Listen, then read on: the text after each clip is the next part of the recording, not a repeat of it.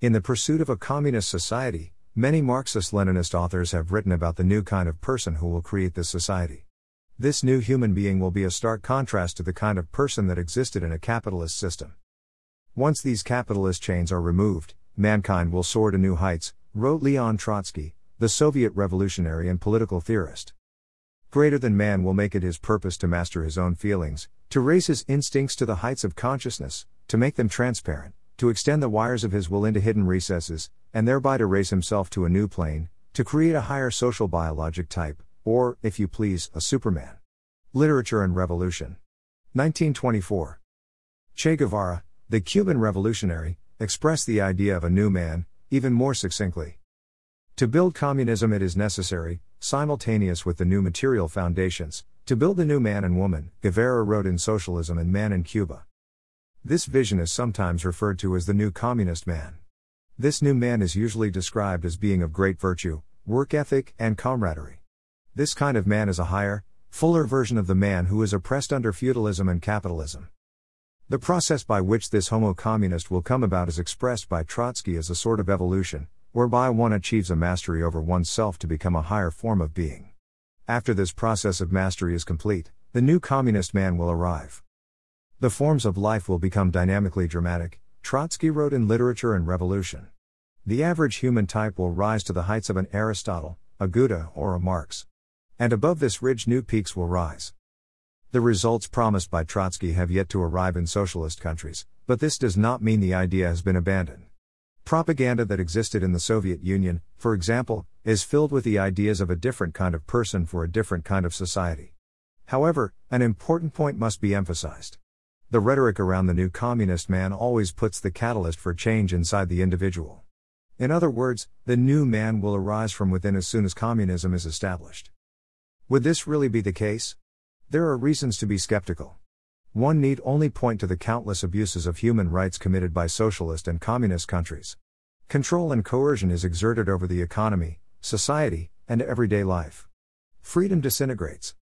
Importantly, no reasonable argument was ever given as to why man's nature and abilities should suddenly be transformed under communism. It was simply assumed to be true by the Marxists and Leninists. And when no communist supermen appeared to fill the ranks of communist society, the mold of the new man was imposed from above. The need for a new man is not a concern faced by societies based on individual liberty and private property rights. Liberty does not require that man be or do anything in order for society to function. The societal order is created by the people who live within it, based on their own values and principles. A bottom up creation allows for individuals to flourish, as there is no coercion forcing man to act or behave in certain ways. Individuals come first.